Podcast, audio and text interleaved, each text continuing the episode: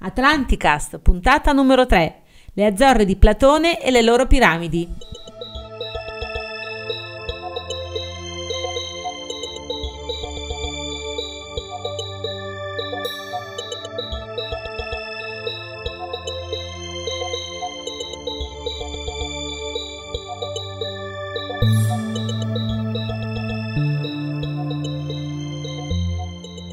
Un saluto atlantideo e un saluto lemuriano. Benvenuti a questa terza puntata del nostro podcast Atlanticast. Siamo già giunti alla terza puntata. E sembrava ieri che abbiamo iniziato. Allora Eugenio, hai trovato lo Shamir? No, non l'ho trovato, non l'ho cercato a destra manca, ma porco Giuda non sono riuscito a trovarlo. Secondo me dovresti provare a cercarlo a Valle Pisco. Valle Pisco, Perù. Dov'è? In Perù. Sì, Valle Pisco era quella valle che avevamo accennato nella puntata precedente, esatto, che durante la puntata precedente non ci veniva in mente appunto il nome di questa valle, ed è quella valle in Perù dove sono stati trovati quei fori che nella descrizione degli possibili utilizzi dello Shamir nelle leggende mesopotamiche, nei miti mesopotamici, era una appunto delle funzioni d'uso dello Shamir, quello di creare dei solchi e dei buchi, dei fori nella pietra, nel terreno, per operare un rimboschimento, una sorta di processo, se vogliamo guardare, di terraformazione di zone desertiche o di zone aride.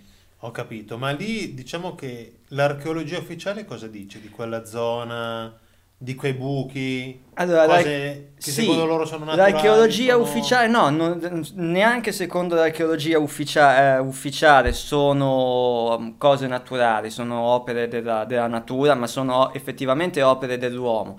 Diciamo che l'archeologia, la storia ufficiale, riconduce queste opere a un'attività non agricola, ma un'attività di tipo serbatoio per raccogliere l'acqua piovana.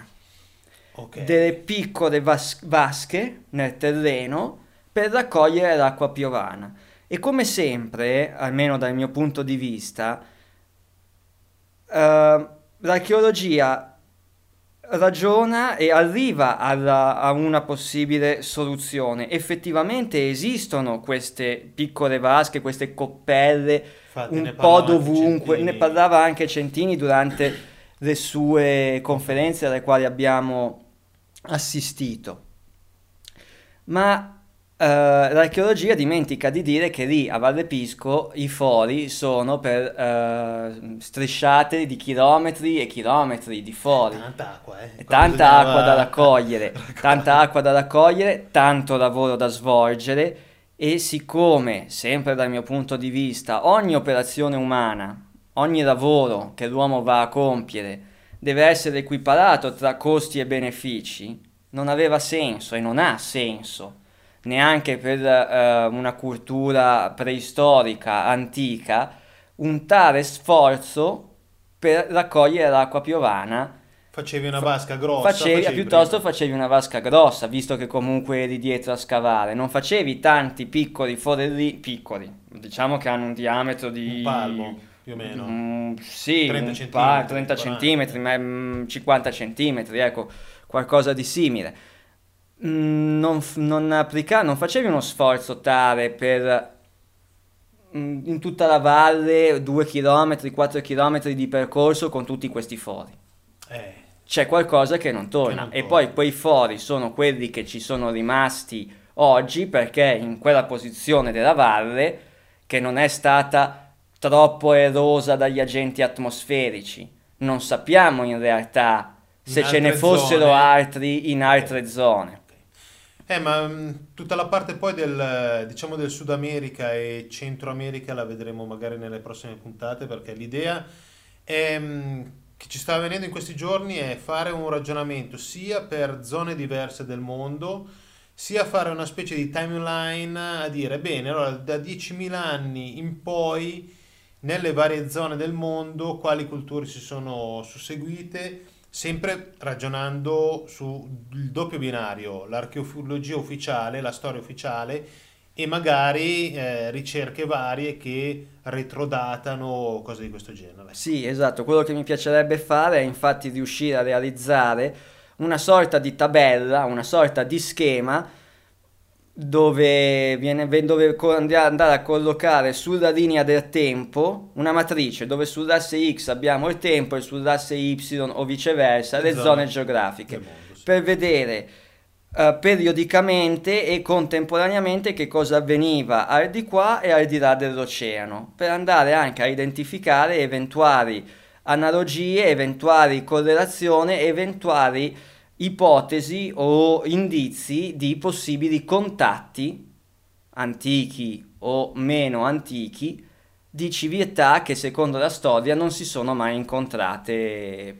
Beh, parte di queste, poi dopo durante la puntata ne parleremo meglio, però parte di questo è stato detto nella puntata scorsa, nell'ultima parte dove abbiamo fatto sentire la prima parte della conferenza di Baccarini, di Enrico, e parte verrà detto alla fine di questa puntata, ne parleremo dopo.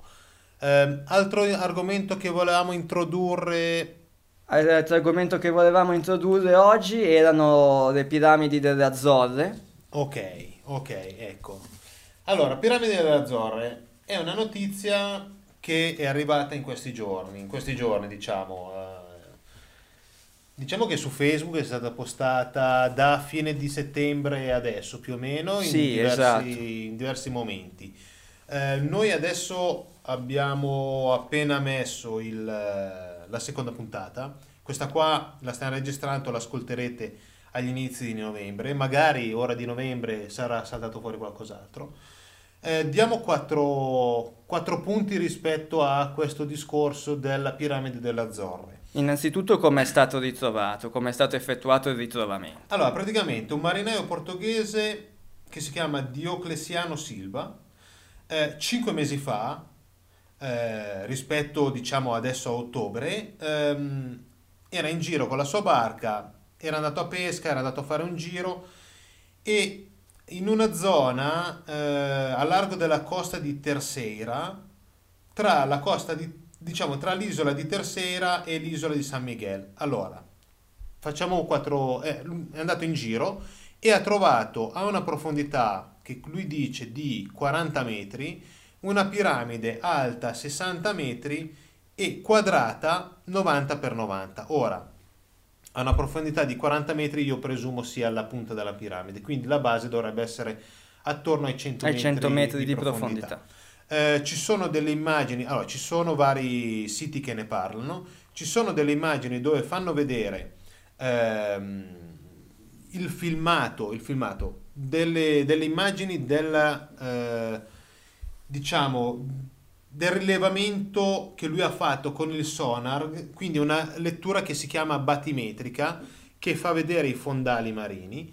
E in effetti, allora, se è vero questa immagine, in effetti sembra proprio un qualcosa di quadrato a forma piramidale. Diciamo che il rilevamento del sonar sembra questo. Ora, sì, il condizionale d'obbligo in questo momento. Tutte le basi. L'altra cosa, allora, teoricamente, a quanto dice lui e a quanto si vede dalle immagini, la piramide è fatta in maniera tale che i 4 vertici sono in direzione dei 4 punti cardinali, come la piramide di Giza. Piramide di Giza che è attorno ai 200, 250, 240 mi sembra metri di lato, questa è di 90 metri di lato, un po' più piccola, però diciamo ricalca questo discorso. Questa è stata, diciamo, lui l'aveva visto 5 mesi fa, poi dopo ne ha parlato, ha iniziato a parlarne adesso più o meno in questo periodo con televisioni, giornali portoghesi. Subito c'è stata in prima battuta il segretario regionale della pubblica istruzione, Duarte si chiama, che ha dichiarato tenendo conto della posizione forse non è una costruzione realizzata dall'uomo ma potrebbe essere una piramide naturale. Dopodiché, a circa un mese di distanza, 2 settimane, un mese di distanza, la marina portoghese ha iniziato a tirar fuori altri comunicati e il comunicato ufficiale è questo.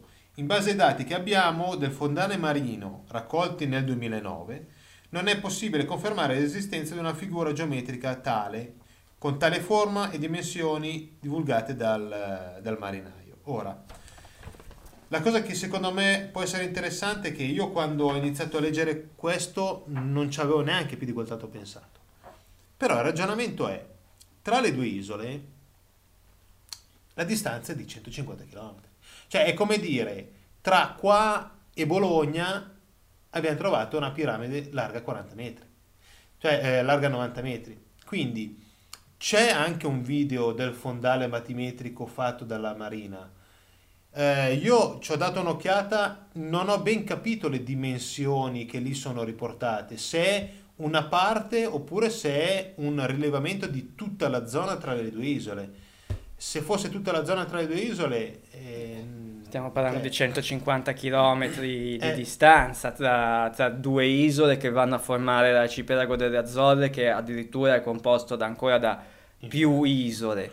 Poi teoricamente il marinaio, se ha fatto questo ritrovamento, i dati dovrebbe quindi avere un segnale GPS, una posizione precisa di dove dovrebbe essere. Io non l'ho trovata da nessuna parte. Non so se lui l'ha divulgata o non l'ha divulgata, non so se è una bufala o meno. Diciamo perché... che ci sono molte zone d'ombra in questa notizia. Infatti. Per questo la prendiamo con il beneficio del dubbio, perché al momento onestamente non mi sento di poter né confermare né smentire questa sorta di ritrovamento. L'idea è all'interno del podcast di dare tutta una serie di riferimenti rispetto alle ricerche passate, libri, eccetera. Però quando salta fuori qualcosa di interessante... da condividere con i nostri... Anche perché poi le Azzorre che si trovano diciamo a 1500 km dalla costa portoghese e a 4000 da quella americana, quindi nell'Oceano Atlantico, non in mezzo, però diciamo a 2/3. Diciamo che rispetto alla descrizione che Platone fa di Atlantide nei suoi dialoghi è la posizione più papabile e quella che per prima forse ha fatto sognare i vari ricercatori di Atlantide, tant'è vero che le cime delle isole, le imponenti montagne che si possono vedere nelle isole Azzorre spesso sono state associate alle punte di quelle catene montuose che caratterizzavano l'isola di Atlantide prima che buona parte sprofondasse nell'oceano. E rispetto al ritrovamento delle piramidi delle Azzorre, vero o meno che sia, sicuramente ci sono degli elementi comunque interessanti da approfondire. Il marinaio parla di una piramide a 40-100 metri di profondità,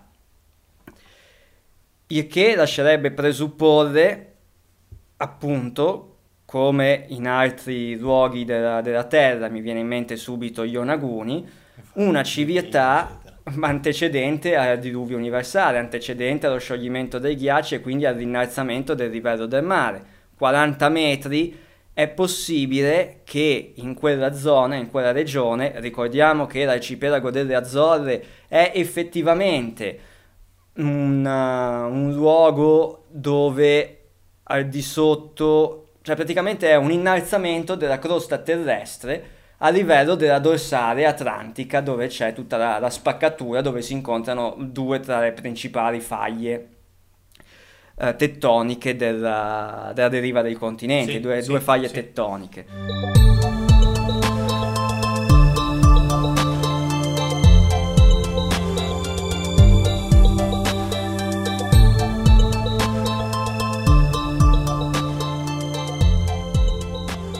Ora, effettivamente l'arcipelago delle Azzorre, abbiamo detto, sorge proprio in quella zona ed è plausibile pensare che 12.000 anni fa e più di 12.000 anni fa quella regione fosse effettivamente emersa. Ora io non so se quel marinaio ha trovato effettivamente una piramide, ma sostanzialmente la possibilità che lì sotto ci siano tracce o reperti di una civiltà antica e perduta ci sono.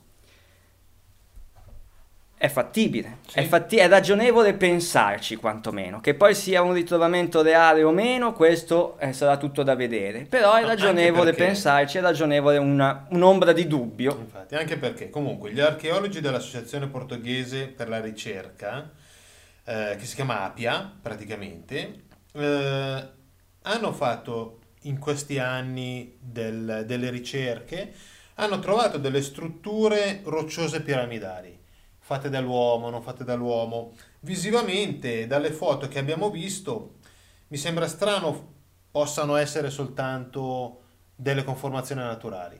Sembrano fatte dall'uomo. Non sono molto grandi, sono 13-15 metri d'altezza.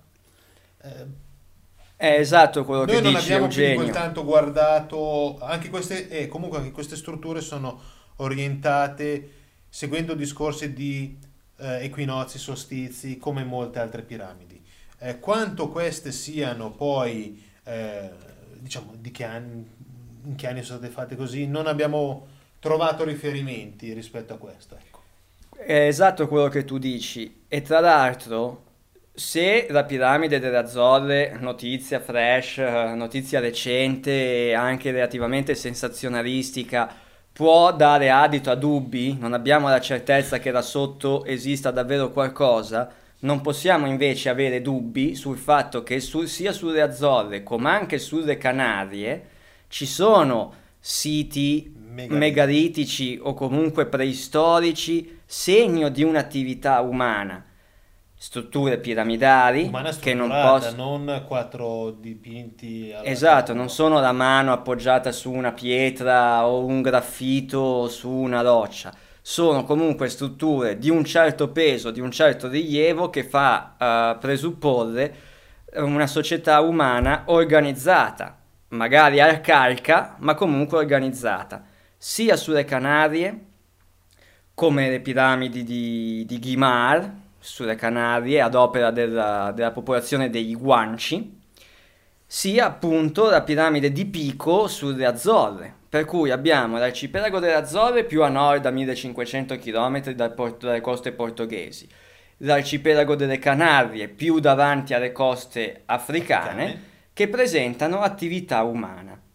Fermo restando che quando sono arrivati fermo restando che quando invece sono arrivati gli esploratori, le Azzorre le hanno riscoperte, mi sembra, nel 1400, all'epoca delle esplorazioni. 1427, navi portoghesi in esplorazione nell'Atlantico. Teoricamente erano ufficialmente disabitate. Peccato che ci hanno ritrovato delle monete fenice in alcune delle isole delle Azzorre. E peccato che, io leggo da un libro che dopo presenteremo, praticamente una dettagliata esplorazione della topografia del fondale attorno alle Azzorre mostra chiaramente le enormi valli fluviali sommerse ben al di sotto del livello del mare. Ora, era quello che dicevo io prima. Quella regione, prima della fine dell'ultimo periodo glaciale, quella zona, la zona che oggi vediamo come arcipelago, poteva essere una grande isola. Ed effettivamente... quello che rimane oggi, cioè effettivamente le 6 o 7 isolette dell'arcipelago sono quelle che un tempo erano le punte del continente atlantideo o di una parte di quello che la civiltà atlantidea più ampia rappresentava, perché ricordo, come avevamo accennato durante la prima puntata, che per me, almeno per quanto mi riguarda, sul piano personale, non possiamo pensare ad Atlantide come a un singolo luogo. Una città o un'isola. Platone descriveva un'isola al di là delle colonne d'Ercole che, a mio parere, visto anche questo tipo di ricerca che stiamo svolgendo, le Azzorre potrebbero essere effettivamente ciò che Platone ha descritto attraverso ciò che dotti egiziani comunicarono lui, perché la storia di Atlantide, forse non tutti lo sanno, non è farina del sacco di Platone. Platone non fa altro che narrare, raccontare a sua volta ciò che nel Timeo e nel Crizia ciò che neanche lui, ma suo zio, mi sembra di ricordare fosse uno zio, comunque un parente, un suo parente Solone, aveva appreso durante un viaggio in Egitto. Parlando con i sacerdoti di Sais o di Thais, a seconda di come voglia essere tradotta e traslitterata la città egiziana. Sacerdoti, per cui il mito di Atlantide non è un mito di Platone, è una leggenda o una storia che proviene dal retaggio egizio, dei sacerdoti egizi, che raccontano a Solone di quanto sia infantile, neonata la civiltà greca, la civiltà umana, perché ci fu un tempo, questo è quello che dicono i sacerdoti a Solone, ci fu un tempo dove esisteva una grande potenza, e quella potenza viene collocata poi da Platone al di là delle colonne d'Ercole, e al di là delle colonne d'Ercole la prima cosa che incontri, ancora prima di arrivare in Sud America, può essere benissimo quello che era un tempo l'isola delle Azzorre, l'isola che è diventata oggi l'arcipelago delle Azzorre. Sì. Lì poteva esserci benissimo una città, che poteva essere benissimo una delle città di Atlantide, una delle regioni di Atlantide. Infatti, ed è il libro che stai tenendo in mano che mi ha anche ispirato questa interpretazione dei fatti, perché in quel libro vengono appunto citate o descritte innumerevoli regioni del mondo che presentano misteri, tra virgolette, simili, antidiluviani. Simili. Allora, il libro, ecco, l'altra volta, nella seconda puntata, in effetti ci siamo dimenticati di parlare del libro. Noi, l'idea è, ogni puntata... Un angolo del libro. Ecco. In questa puntata, sorta di rubrica dove mostriamo libri che abbiamo letto, che abbiamo comprato, che ci sono sembrati comunque interessanti da mettervi a conoscenza, utili per un certo tipo di ricerca e che desideriamo condividere con i nostri podcast ascoltatori. Perfetto. Allora, il libro si chiama L'Atlante di Atlantide e delle civiltà perdute, alla scoperta della storia e della sapienza di Atlantide, Lemuria, Mu e di altre antiche civiltà. Scritto da Joel Levy, con la Y, non so se è francese, non sono andato a guardare. Levy sembra un po' un nome... ebraico. Sì, Joel Levy potrebbe essere americano e ebraico. Scritto appunto a casa editrice Urra, URRA. Diciamo tradotta l'Apogeo praticamente, la casa editrice Apogeo SRL, che è parte della Feltrinelli. È un libro del 2007 ed è fatto molto bene, è abbastanza grande come dimensioni, ha la copertina rigida e praticamente è una serie di piccoli, diciamo 2, 3, 4 pagine ognuna, dove vengono esposte tante ipotesi relativamente a diverse zone del mondo. Non so, 2 pagine sulle Azzorre, 2 pagine sulle Canarie, 2 pagine Cuba, Sud America, Sud Antartide, la strada di Bimini, la piramide di Yonaguni, le ricerche di Ignatius Donnelly, Maya. Tutto ciò che è collegato a questo tipo di ricerche, al mondo antidiluviano, molto ben fatto secondo me, perché è sintetico, sì, ma ricco di informazioni, comunque non sfugge nulla, ed è molto interessante perché ci sono molte illustrazioni che possono aiutare il lettore, fatte anche bene, che possono aiutare il lettore a orientarsi appunto dal titolo L'Atlante di Atlantide su una sorta di grande mappa, sì, di questa grande mappa del mondo, dove andiamo a mettere tante stelline laddove pensiamo che ci sia una qualche traccia di ciò che fu quel mondo perduto con tutte le sue sfaccettature, perché ricordo Atlantide non può essere limitato a un luogo. I miti e la gente che ne parla, i popoli che ne parlano sono sostanzialmente dappertutto. Sì.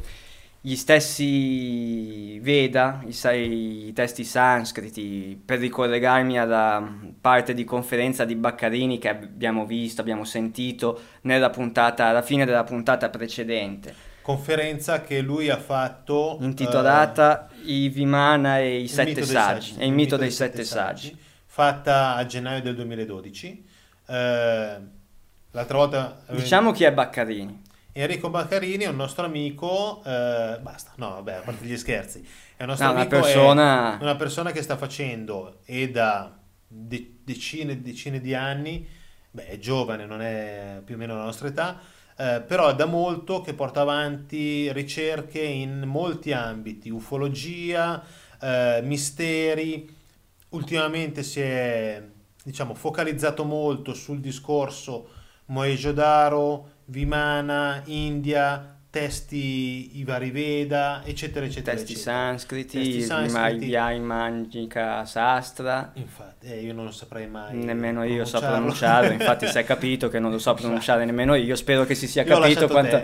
Spero che si sia capito almeno il volume, il libro di cui si stava parlando. Tra l'altro mi sembra di ricordare che Baccarini abbia fatto una ricerca molto approfondita sul discorso della radioattività presente o latente, sì, presso i siti di Mohenjo-daro e di Harappa, che sì, secondo una serie di miti o di risultati di determinate ricerche, teorie, non mi veniva la parola, teorie, furono colpite da una catastrofe, o addirittura pensano da armi nucleari o tipo nucleare, pseudonucleari. Infatti in questa, allora, noi abbiamo messo questa conferenza, lui, se andate su YouTube e cercate, lui ne ha fatta anche un'altra molto interessante, focalizzata sul discorso di Vimana, che potrebbe essere che magari fra un po' di puntate, dopo avervi fatto sentire conferenze di altri nostri collaboratori,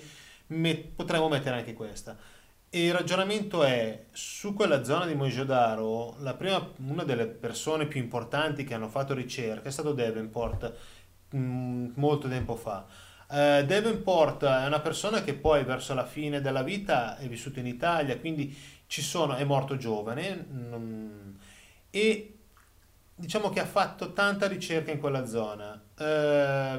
Inizialmente si pensava fosse un ragionamento di esplosioni nucleari, perché la civiltà, diciamo Mohenjo-daro come città, come metropoli di diverse migliaia di anni prima di Cristo, aveva un qualcosa che non erano 500 persone, 1000, 2000, 10.000, era 100.000, 150.000 persone scomparse da un giorno all'altro.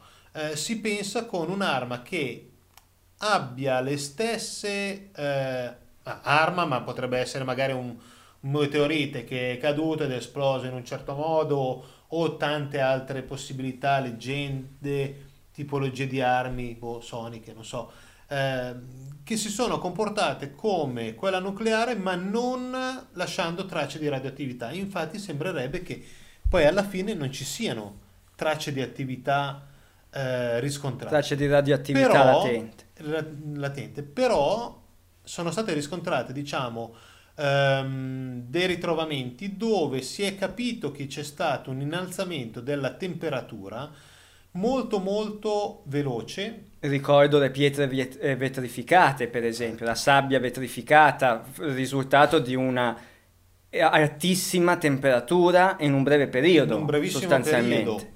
E questo che aveva fatto ragionare sul discorso nucleare. Sono gli stessi effetti che si sono riscontrati laddove sono stati effettuati test nucleari. Infatti.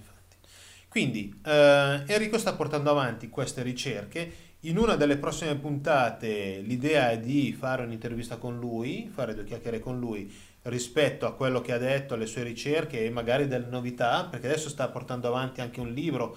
Se andate a cercare su Facebook trovate sicuramente molti riferimenti a lui, alla sua casa editrice Secrete Edizioni, al magazine e al libro che sta portando avanti. Questo, ecco, diciamo, per chiudere, poi alla fine della puntata vi faremo sentire la seconda parte.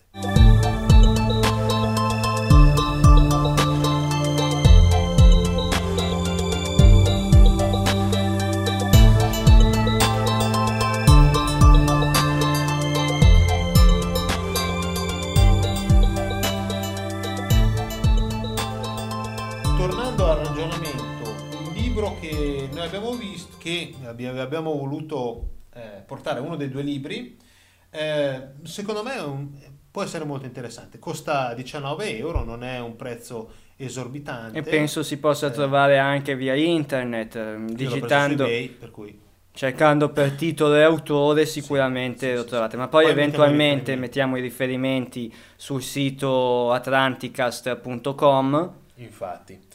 L'altro libro invece che volevo presentare oggi, qua mi sembra quasi di essere il mastrotta della situazione, però... E beh, oggi ne presentiamo due perché siamo in ritardo di una puntata. L'altro libro che ho iniziato a leggere, non l'ho ancora finito, è di Charles Berlitz. Berlitz lo conoscono, cioè tutti lo conoscete, bene o male, perché ha portato avanti diverse tipologie di ricerche in misteri diversi. Questo è su il se non lo conoscete andate subito a cercare Charles Berlitz su internet per capire di che persona stiamo parlando. Il Bermuda, il triangolo maledetto, ma mi sembra che abbia fatto anche dei libri sull'esperimento Filadelfia e su altre tematiche relative a mistero, ufologia. Sì, è molto ampia la sua gamma di ricerche. Infatti questo è un libro che si chiama appunto Il mistero dell'Atlantide, della Sperling e Kapfer Editori. In effetti dovrebbe essere non tanto recente, del 76, almeno l'edizione che io ho, l'originale la prima è del 69. Ecco, a me è piaciuto molto perché comunque nella prima parte lui mette, diciamo, né più né meno, mette parte del Timeo. E quindi io non l'avevo letto fino adesso. È interessante vedere veramente cosa Platone aveva scritto, perché molti, il nome del Timeo e il fatto che Atlantide era stata portata avanti da Platone inizialmente, molti lo sanno. Però andare a leggere... sì, perché in realtà, quasi nessuno, moltissimi sanno dell'esistenza del Timeo e del Crizia e del fatto che il mito di Atlantide sostanzialmente nasce da lì, ma pochissimi sanno in realtà il vero contenuto di come Platone, la vera descrizione di come Platone presentava questa isola. Quest'isola.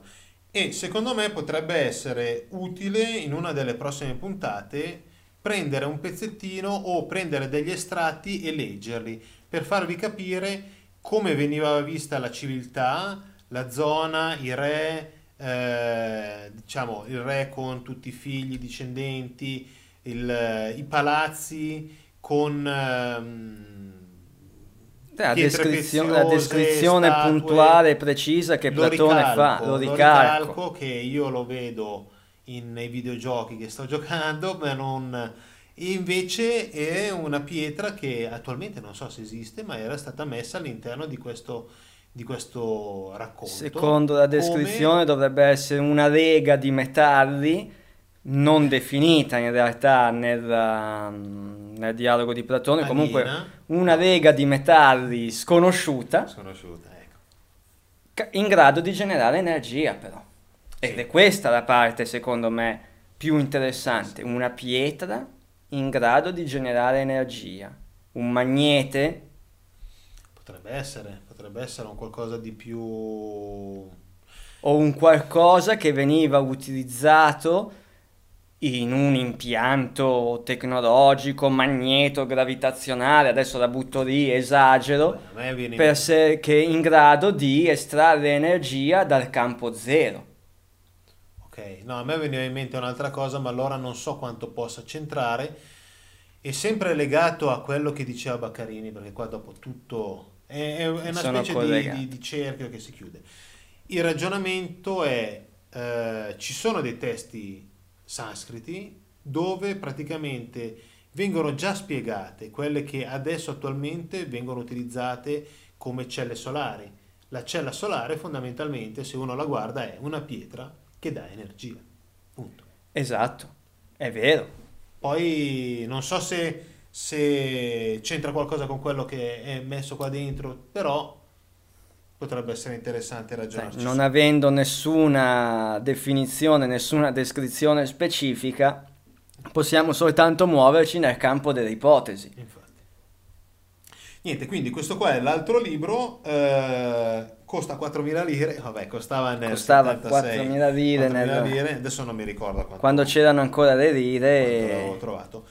E diciamo già io ho letto una cinquantina, 50-60 pagine e l'ho trovato molto molto interessante. Poi Berlitz è uno che ne sa molte, ecco, ha una visione molto lunga da questo punto di vista.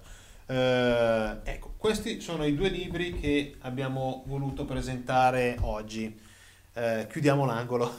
Chiuso l'angolo del libro. No, allora, l'altra cosa che appunto volevamo presentarvi prima di passare alla seconda parte della conferenza di Baccarini, per concludere sostanzialmente il discorso di oggi, visto che il tempo, ahimè, è tiranno e fugge sempre più veloce di quello che vogliamo, era ancora sul discorso iniziato da Enrico sul mito dei sette saggi, che a me personalmente ricorda tanto il mito di Noè, la storia di Noè e dell'arca. Diluvio, arca.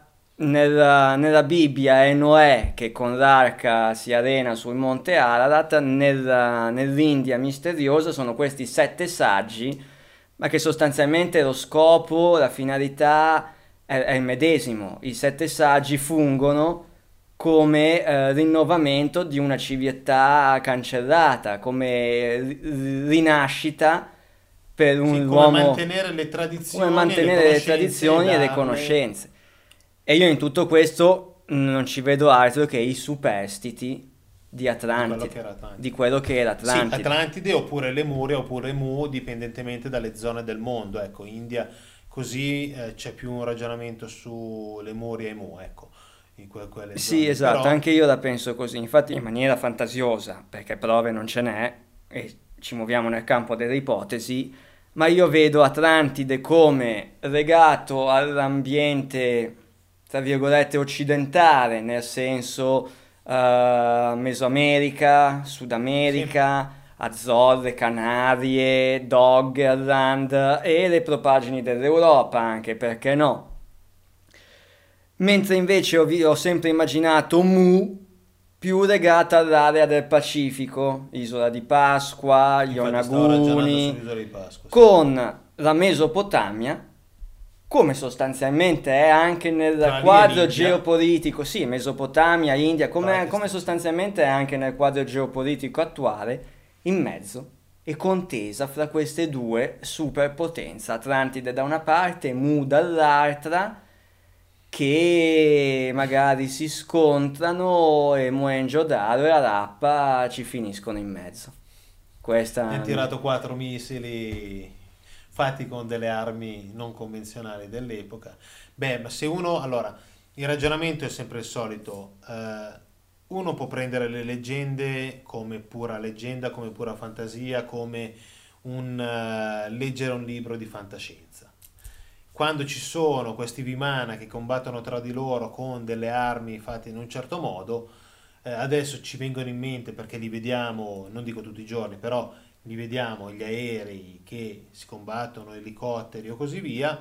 Ai tempi si diceva il dragone in aria, il serpente, perché il serpente, diciamo il movimento dell'aereo che fa un discorso di elica così, può lasciar pensare al serpente. Oppure bisognerebbe vedere se noi adesso abbiamo una concezione degli aerei per come sono usciti da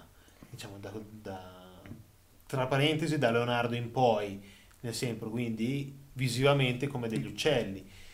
Il ragionamento è non sappiamo come magari loro l'avevano fatti a forma di serpente, perché vedi Eugenio, oppure a forma di UFO tipo gli Haunebu, che di cui ne parleremo nella prossima puntata. Voi guardate Haunebu con discorsi di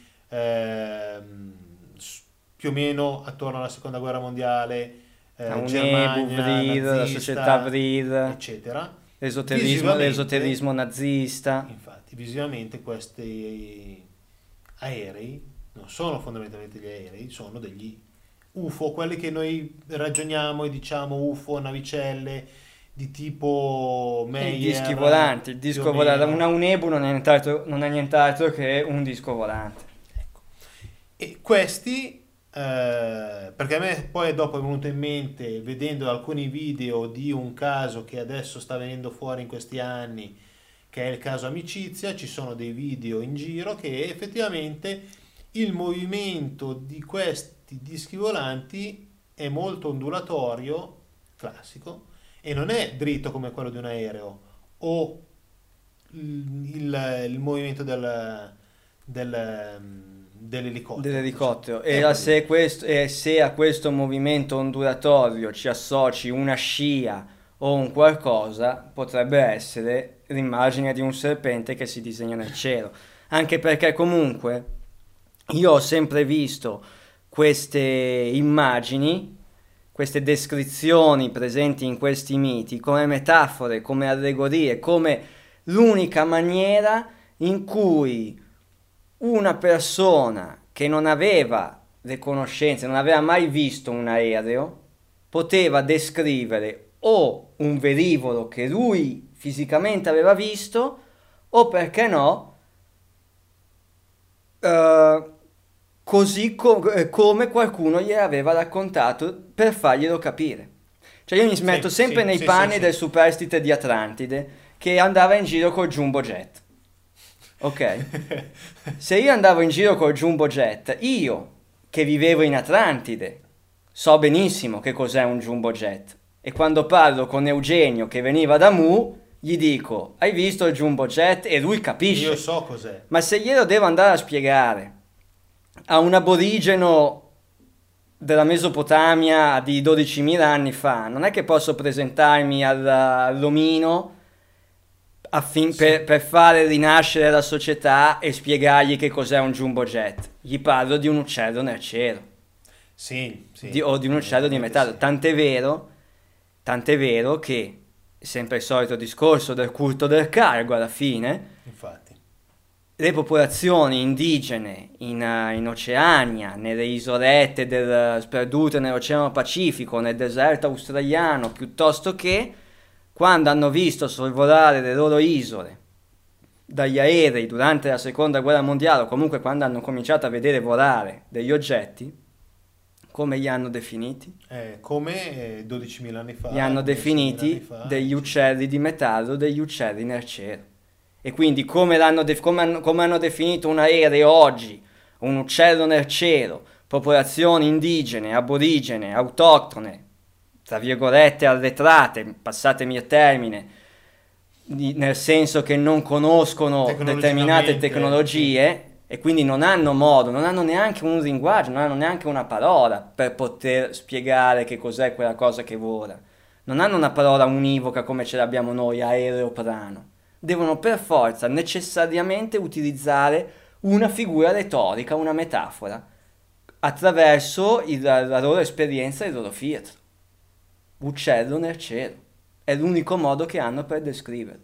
E quindi io, superstite di Atlantide, che voglio spiegare che cos'è quell'apparecchio con il quale sono sceso davanti a lui, davanti al Sumero o davanti all'abitante di Gobekli Tepe, per dirgli guarda che adesso qua facciamo una città, non gli dico quello è un elicottero. Sì. Gli dico quello è, che ne so. Sì.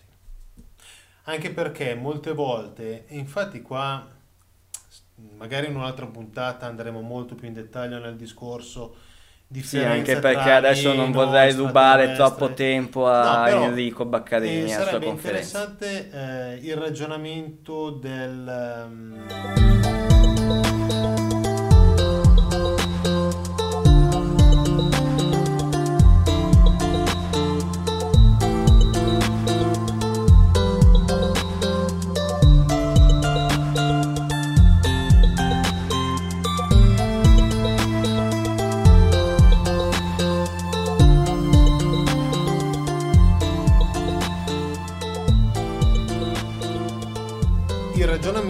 legato a discorsi di alieni extraterrestri che vengono dal cielo, perché molte persone fanno un ragionamento, vengono dal cielo e quindi vengono da fuori rispetto alla Terra, diciamo da altri mondi, eccetera. Però anche noi, se vediamo un aereo che scende, diciamo viene dal cielo. Alla fine, però questo qua magari è saltato su da un qualcosa a 100 km di distanza. E quindi quello che viene visto nell'ufologia relativamente a discorsi legati anche alla traduzione dalla Bibbia o dei testi sacri, così come venivano dal cielo, venivano dal cielo, ma potevano venire tranquillamente con un pseudo aereo, pseudo elicottero. Bisogna capire da dove sono partiti prima di venire dal cielo. Infatti, magari da sotto il mare, come... O magari, sempre per ricollegarci al discorso dello Shamir, ricordo Salomone da una parte, il Dio che possiede lo Shamir nella terra al di là dell'oceano, le pendici dei monti delle Ande, sostanzialmente. Se quello lì viene da lì e arriva qua... Bravo, siccome sono in vena fantasiosa, mi piace fantasticare, se parto da Nazca e atterro sulla piattaforma di Baalbek, quello che mi vede a Baalbek che atterro mi vede che vengo dal cielo, e quindi magari è convinto che vengo da Marte, ma magari sono partito da Nazca, giusto, e ci ritorno seguendo le... Qua va bene, qua stiamo fantasticando, è ora di passare la palla a Enrico e alla seconda parte della sua conferenza. Ecco, però abbiamo lasciato indietro una cosa, abbiamo lasciato indietro un po' di cose. Prima di tutto è stata fatta domenica scorsa la conferenza, il convegno, terzo memorial Carlo Sabadin, appunto il ricordo del nostro amico fratello Carlo, 4 conferenzieri di altissimo livello. Su Sentinel, sul sito di Sentinel vedrete nei prossimi settimane, mesi, i video. 4 persone: Ines Curzio, Massimo Centini, Claudio Maccone e Sabrina Mugnos. A parte Maccone, che hanno parlato tutti più o meno relativamente al discorso, il tema era esobiologia, eccetera. Quindi si è detto poco relativamente a quello che sono gli argomenti attuali che noi qua vogliamo trattare, anche se molte ricerche su cose che hanno detto alla fine si incrociano comunque, sia la Curzio, erano comunque legate a discorsi, a questi discorsi qua, ecco. Però appunto sia la Mugnos sia la Curzio hanno, diciamo, negli anni scorsi fatto dei libri, tenuto conferenze, articoli, eccetera, relativamente alle tematiche nostre, quindi civiltà. Il grosso lavoro di ricerca della Mugnos sulle popolazioni mesoamericane, sui Maya, sicuramente si ricollega, direi, perfettamente con i temi del nostro podcast, come anche il lavoro che ha portato avanti in escurso sui giganti, sul suo lavoro molto interessante sulle analisi, sulla ricerca genetica, tutti argomenti che andremo ad approfondire nel corso delle prossime puntate, sicuramente di estremo interesse, sì, per le nostre ricerche. Quello che io volevo far notare, e l'ho proprio notato in questa conferenza, è che un conto è, diciamo, quello che magari facciamo noi, che fanno molti appassionati, prendere una leggenda che può essere un mito antico e dire, però questo mito antico dove c'era Thor, dove c'era il padre di Thor, il fratello, io però lo vedrei come un qualcosa di storico. Ok, va bene. Dall'altra parte invece ricerche come la tua sul discorso RH negativo, eccetera, ricerche come molti altri ricercatori che portano avanti a livello scientifico e a livello molto in profondità da questo punto di vista, come si può dire, convergono sì, e convergono, e diciamo grazie a queste ricerche si può scoprire un qualcosa che non è soltanto un pur parler tra di noi, ma è un qualcosa di scientifico. Io mi sono accorto proprio in occasione di questo convegno, di questo memoria, che tra l'altro è stato veramente molto molto interessante, mi complimento qui, ne approfitto, mi prendo questi 5 secondi per complimentarmi con l'organizzazione della Sentinel in merito a questo convegno. Durante questo incontro ho avuto modo di parlare con Ines Curzio, e mi sono accorto proprio che effettivamente le nostre ricerche, la mia, la sua, quella di Eugenio, quella di tutti, magari partono da punti diversi, ma senza conoscersi l'uno l'altro, convergono sostanzialmente più o meno alla stessa conclusione. Cioè partiamo da punti diversi, percorriamo strade diverse, ma arriviamo tutti alla stessa conclusione. E significa quindi che, non essendoci state delle relazioni prima tra me e Ine, non ci siamo mai incontrati, non abbiamo mai incrociato le nostre ricerche, ma nonostante questo abbiamo seguito lo stesso percorso. Vuol dire che vuol dire che un binario sul quale ci si va a finire bene o male facendo questo tipo di ricerche c'è, sì. Altrimenti ognuno andrebbe per la sua strada e non si arriverebbe mai a un punto d'accordo, a un punto in comune su cui dibattere. Io andrei a destra, lei andrebbe a sinistra, tu andresti sopra, un altro andrebbe sotto, e quando ci si incontra in occasione di un memoria non si ha nulla in comune. In realtà mi accorgo che abbiamo tutti qualcosa in comune in merito alle nostre ricerche. Quello sì, ecco. Poi, altra cosa, per concludere, diamo i nostri riferimenti. Sì. Quindi, Atlanticast su Facebook, su Twitter. info@atlanticast.com, che è tutto relativo a questo podcast. Esatto, poi, è focalizzato su questo podcast. Poi, i 2 siti principali, www.sentinelitalia.org, quello dell'associazione Sentinel, su cui ci saranno nelle prossime settimane appunto ulteriori indicazioni relativamente al convegno, e il tuo sito www.progettoatlanticus.net, dove invece abbiamo tutti gli articoli connessi alle ricerche portate avanti dal progetto Atlanticus.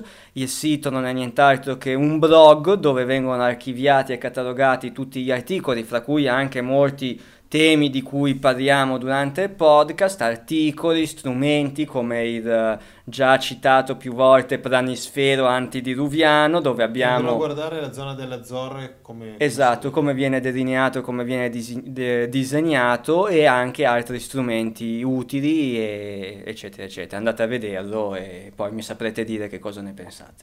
Ok.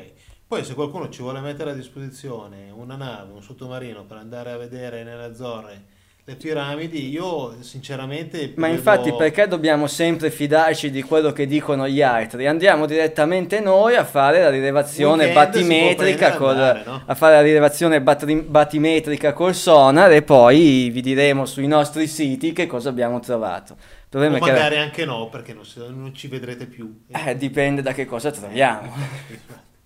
Va bene, altro non mi sembra... E quindi un saluto lemuriano da Eugenio. E il consueto saluto atlantideo da Paolo. E buona continuazione di questo podcast con la conferenza di Enrico. Di Enrico Baccarini.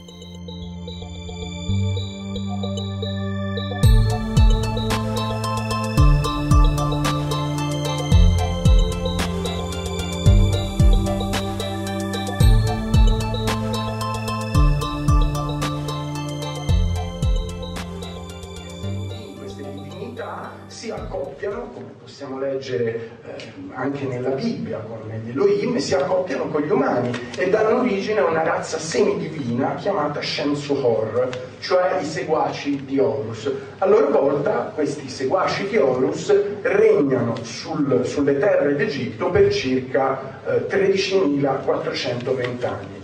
Fino, come leggete, al 3100 a.C., quando iniziano a crearsi la prima vera dinastia egiziana con il re Scorpione e il re Menes.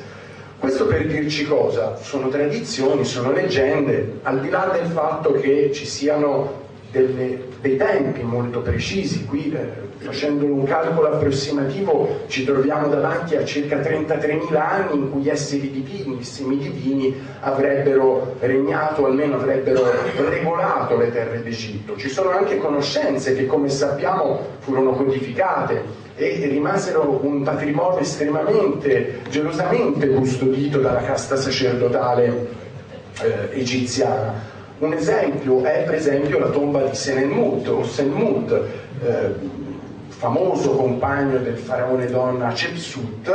La cosa curiosa nel caso di questo personaggio, che era il gran visir, per cui diciamo una sorta di primo ministro dell'Egitto, ma era anche il capo spirituale di tutta la casta sacerdotale, il fatto che i sacerdoti egiziani detenessero certe conoscenze ci viene dalla sua seconda tomba. Cosa unica, lui si fa costruire due tombe, una in cui viene sepolto, un'altra, questa, proprio sotto il tempio della regina Shepsut, nascosta, una tomba che viene costruita e subito coperta, ma la cosa curiosa è che viene coperto con l'intonaco anche tutti quelli che sono sulle sue pareti le iscrizioni in geroglifico, quasi a voler nascondere quello che c'era sotto.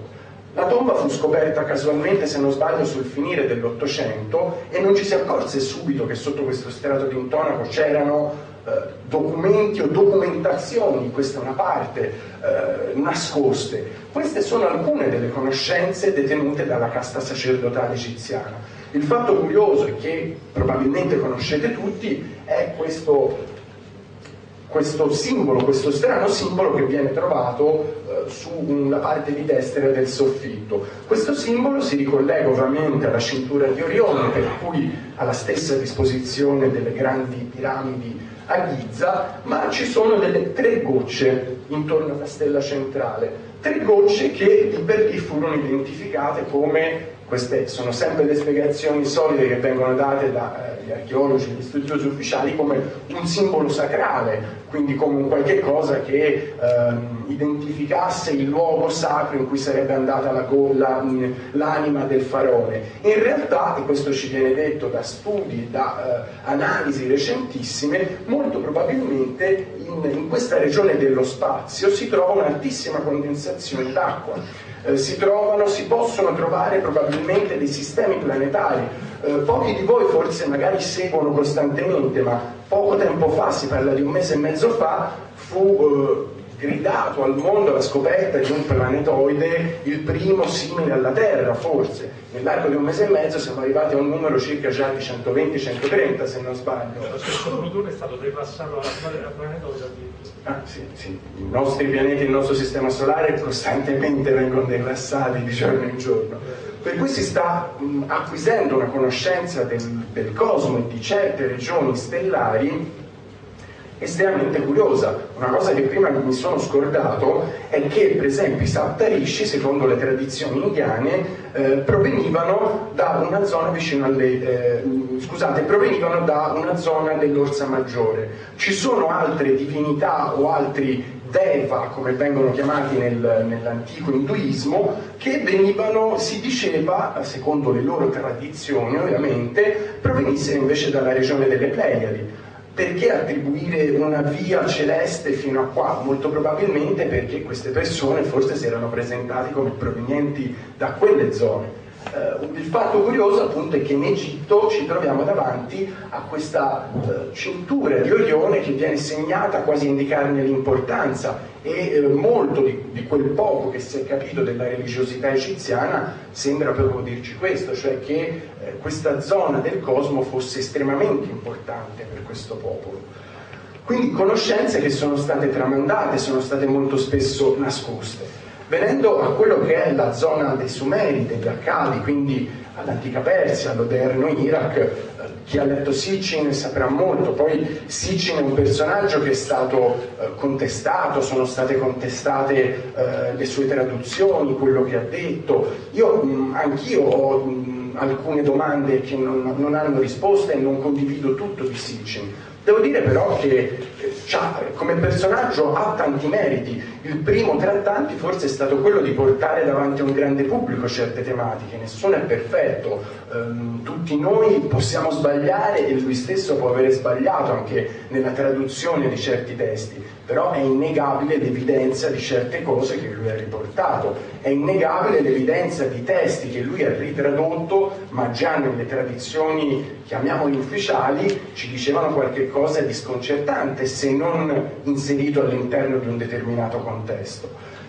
Il popolo sumero, il popolo accadico, i popoli che vissero in questa regione del pianeta, loro stessi ci presentano una tradizione che si riferisce anche in questo caso a dei sette saggi civilizzatori che all'alba dei tempi sarebbero scesi, loro dicono, da un nuovo cosmico luminosissimo, sarebbero atterrati in mare e sarebbero usciti durante il giorno per insegnare a questi popoli l'agricoltura, la costruzione dei templi. E anche qua vedete anche un elemento comune che c'è in tutto il mondo, la forma piramidale nel caso della costruzione di templi dedicati alle divinità. Li troviamo in India, li troviamo nel sud-est asiatico, li troviamo con gli ziggurat sumerici, li troviamo in Egitto, in Sud America. E anche qua, come vi dicevo, c'è questo dio Dagon o Annes, a vari nomi, più che altro raccoglieva una categoria di esseri che, per esempio, Beroso, che è uno scrittore del 200 a.C., ci dice che non era stato un solo Oannes, un solo Dagon a essere venuto sul nostro pianeta e a darci quelli che erano i rudimenti della civiltà, ma erano stati diversi, che si erano avvicendati nel corso dei secoli e dei millenni. Cosa curiosa, questo essere aveva una conformazione antropomorfa, quindi non era totalmente umano. Lo vedete forse meglio da questi disegni. Era un uomo, una divinità, un uomo, un essere che era metà uomo e metà pesce, e che appunto, come vi dicevo, insegnava agli uomini quelle che erano le conoscenze che potevano acquisire. E le tradizioni ci dicono che durante la notte questo essere si ritirava nel suo uovo cosmico attraverso cui, da cui era venuto e con cui era atterrato, per mangiare, rinfocillarsi e poi le mattine successive riuscire e reinsegnare nuove cose agli uomini. Vedete come si tratta di tradizioni che sicuramente possono essere state filtrate, mutuate da leggende, quindi abbellite dall'inventività umana, però ci troviamo davanti a qualche cosa di estremamente unico nel suo genere, ci troviamo davanti a qualche cosa che chi non ha rudimenti di tecnologia, chi non ha la conoscenza su certe conoscenze non si può inventare dall'oggi al domani. Popoli come l'India, che citavamo prima, non possono creare strumenti senza avere un retroterra culturale o di una civiltà che li insegna. Non si può fare una cosa da un giorno all'altro. Ma la cosa ancora più interessante è che gli stessi popoli sumerici ci raffigurano quelli che erano i mezzi, gli strumenti attraverso cui questi esseri si spostavano. Erano carri volanti alati, erano strutture che in qualche modo ricordano anche i Vimana dell'India. Ovviamente loro cercavano di trasporre nella loro ottica, nella loro chiave di lettura e con le loro conoscenze quello che vedevano e quello che apprendevano. Ci sono anche dei dati più oggettivi, oltre che i miti, le leggende o le interpretazioni che possiamo farci. Ci sono conoscenze come per esempio il fatto che i Sumeri conoscevano gli anelli di Saturno, che ufficialmente vengono scoperti nel 1655 da Huygens, quindi una conoscenza che in teoria senza telescopi, senza strumenti adeguati era impossibile ottenere, un po' come gli indiani, dicevamo prima, hanno costruito uno spettroscopio che presuppone un livello tecnologico dietro estremamente elevato, tutto sempre dall'oggi al domani. Queste, ecco, sono delle raffigurazioni, altre raffigurazioni del dio Dagon, e questi che vedete accanto sono i nomi dei sette saggi che la tradizione sumera, le tradizioni accadiche ci danno degli dei Dagon, esseri che, come dicevo prima, nel tempo si sono avvicendati in una missione civilizzatrice. Per cui è un dato di fatto, è un fatto unico nel suo genere che popoli, in certi casi non collegati tra loro, che neanche sapevano l'esistenza l'uno dell'altro, sviluppino in maniera quasi parallela stessi miti e stesse tradizioni, come la tradizione dei sette saggi. Non le ho messe tutte, ma sono molti altri popoli che ci parlano di sette sapienti provenienti dal cielo, dicono loro, poi sta a noi interpretare che cosa vuol dire questo, ma che scesero e, come abbiamo detto fino ad ora, davano conoscenze, davano sapienza.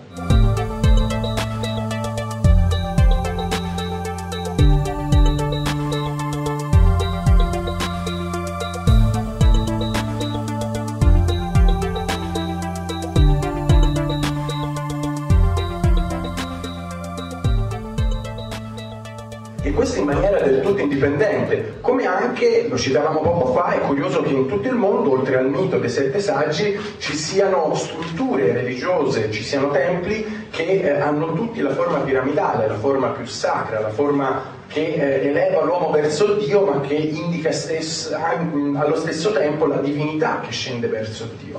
Quindi una traslitterazione di quello che forse in tempi molto antichi successe, cioè qualcuno che dall'alto venne verso il basso.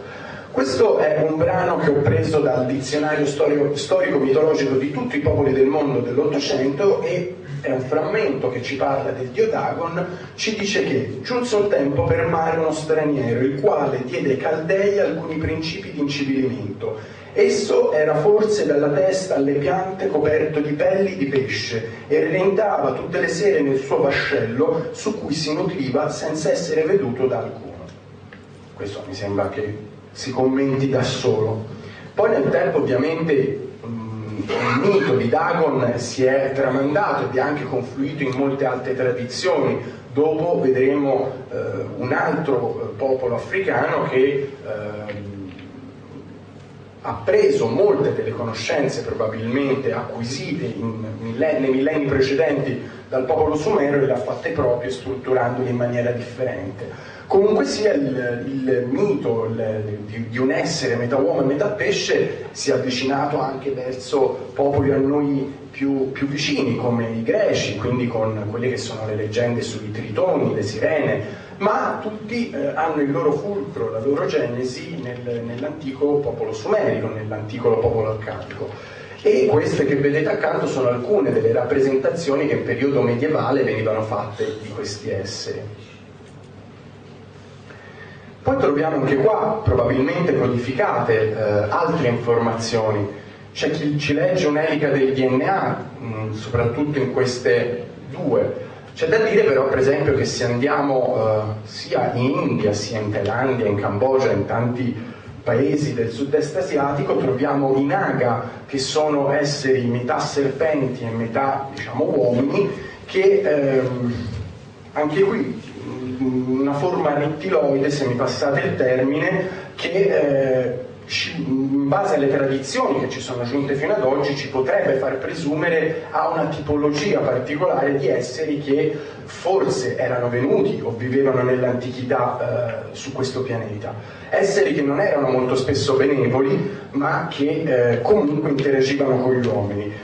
Ritornando sempre all'India, ci sono alcuni passi di vari testi, non solo uno, che ci parlano, ci indicano attraverso una via metaforica, ovviamente non è diretto come lo sto facendo io ora, e ci lasciano presumere questi testi antichi qualche cosa di simile a quello che anche lo stesso Sitchin disse, cioè forse una correzione in corso d'opera che sarebbe stata fatta all'uomo durante la sua evoluzione. E anche questo elemento in più di cui vi sto parlando si trova in tante altre tradizioni.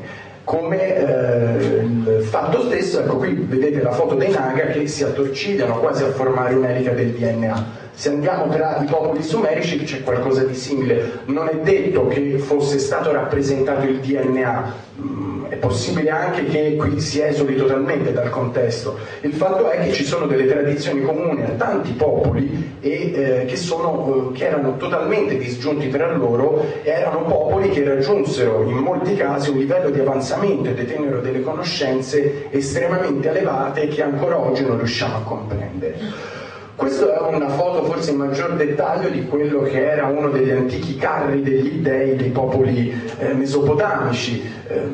Lo potremmo identificare come uno strumento volante, vedete le piume, le ali. Ovviamente, come dicevamo fino ad ora, l'uomo traslittera quello che non conosce e cerca di creare una struttura in cui racchiudere e identificare qualcosa che vola nel cielo. C'è un essere che vola, ci sono tradizioni nei popoli sumerici che ci presentano tantissime epopee di esseri divini che si spostavano attraverso questi carri, e in molti casi i parallelismi, ritorno all'India perché è una mia grande passione, comunque sì, i parallelismi anche qui sono tantissimi, si parla anche di carri volanti che facevano tanto rumore da disperdere animali o folle intere, si parla di armi utilizzate che sono qualcosa di molto più simile a quelle moderne che a un qualche cosa di creato dalla mente umana, soprattutto per il livello di dettaglio che certe volte viene dato. E poi c'è una conoscenza del cosmo che Sitchin, non solo lui, hanno decodificato in questo popolo, una conoscenza del cosmo che sicuramente è più evoluta di quello che l'archeologia ufficiale ci ha detto fino ad oggi. Okay.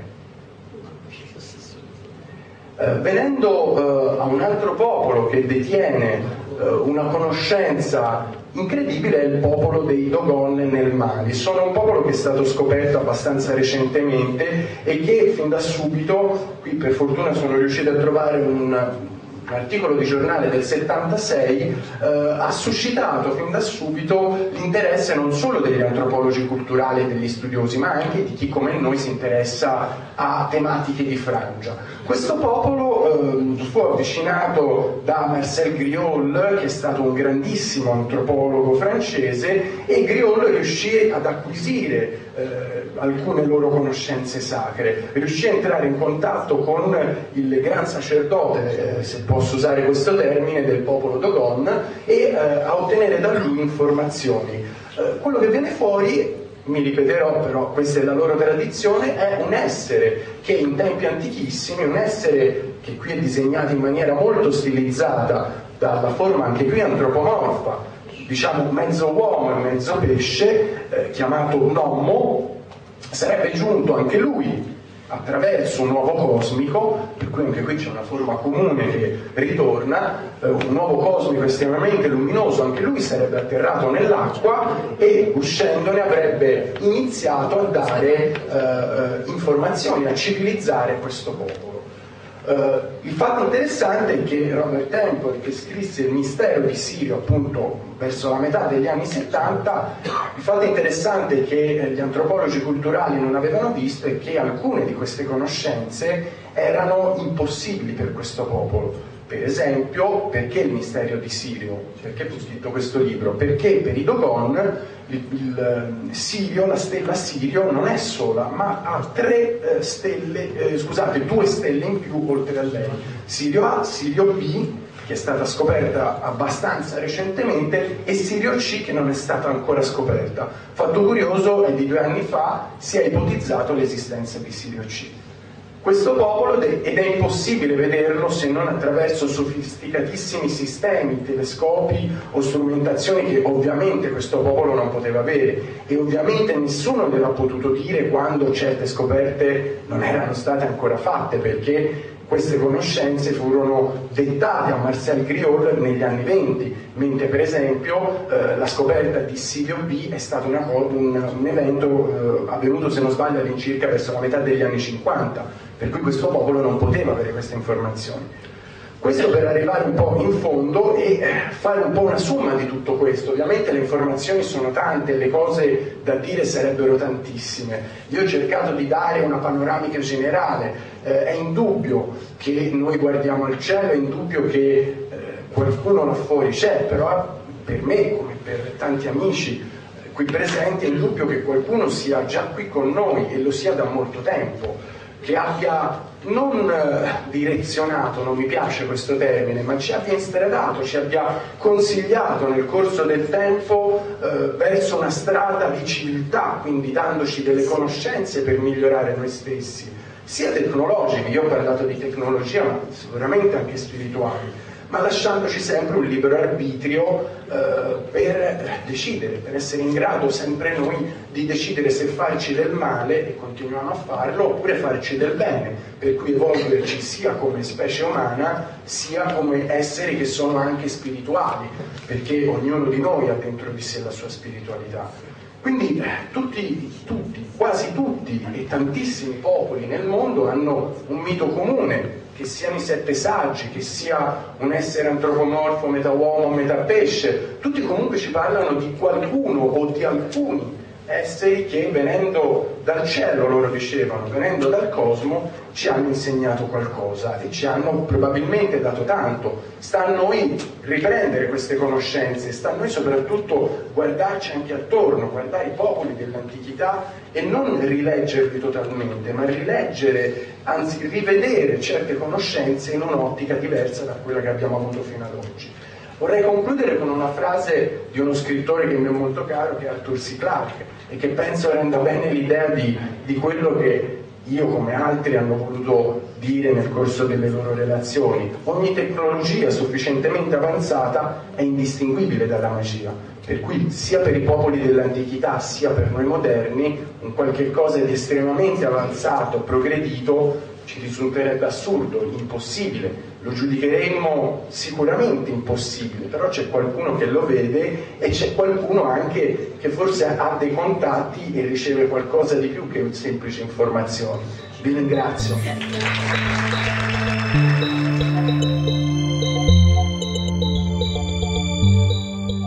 Gli inserti musicali che avete ascoltato in questa puntata di Atlanticast sono tratti dalla canzone Poseidon, realizzata da Ruby Seb, appartenenti all'omonimo album Poseidon.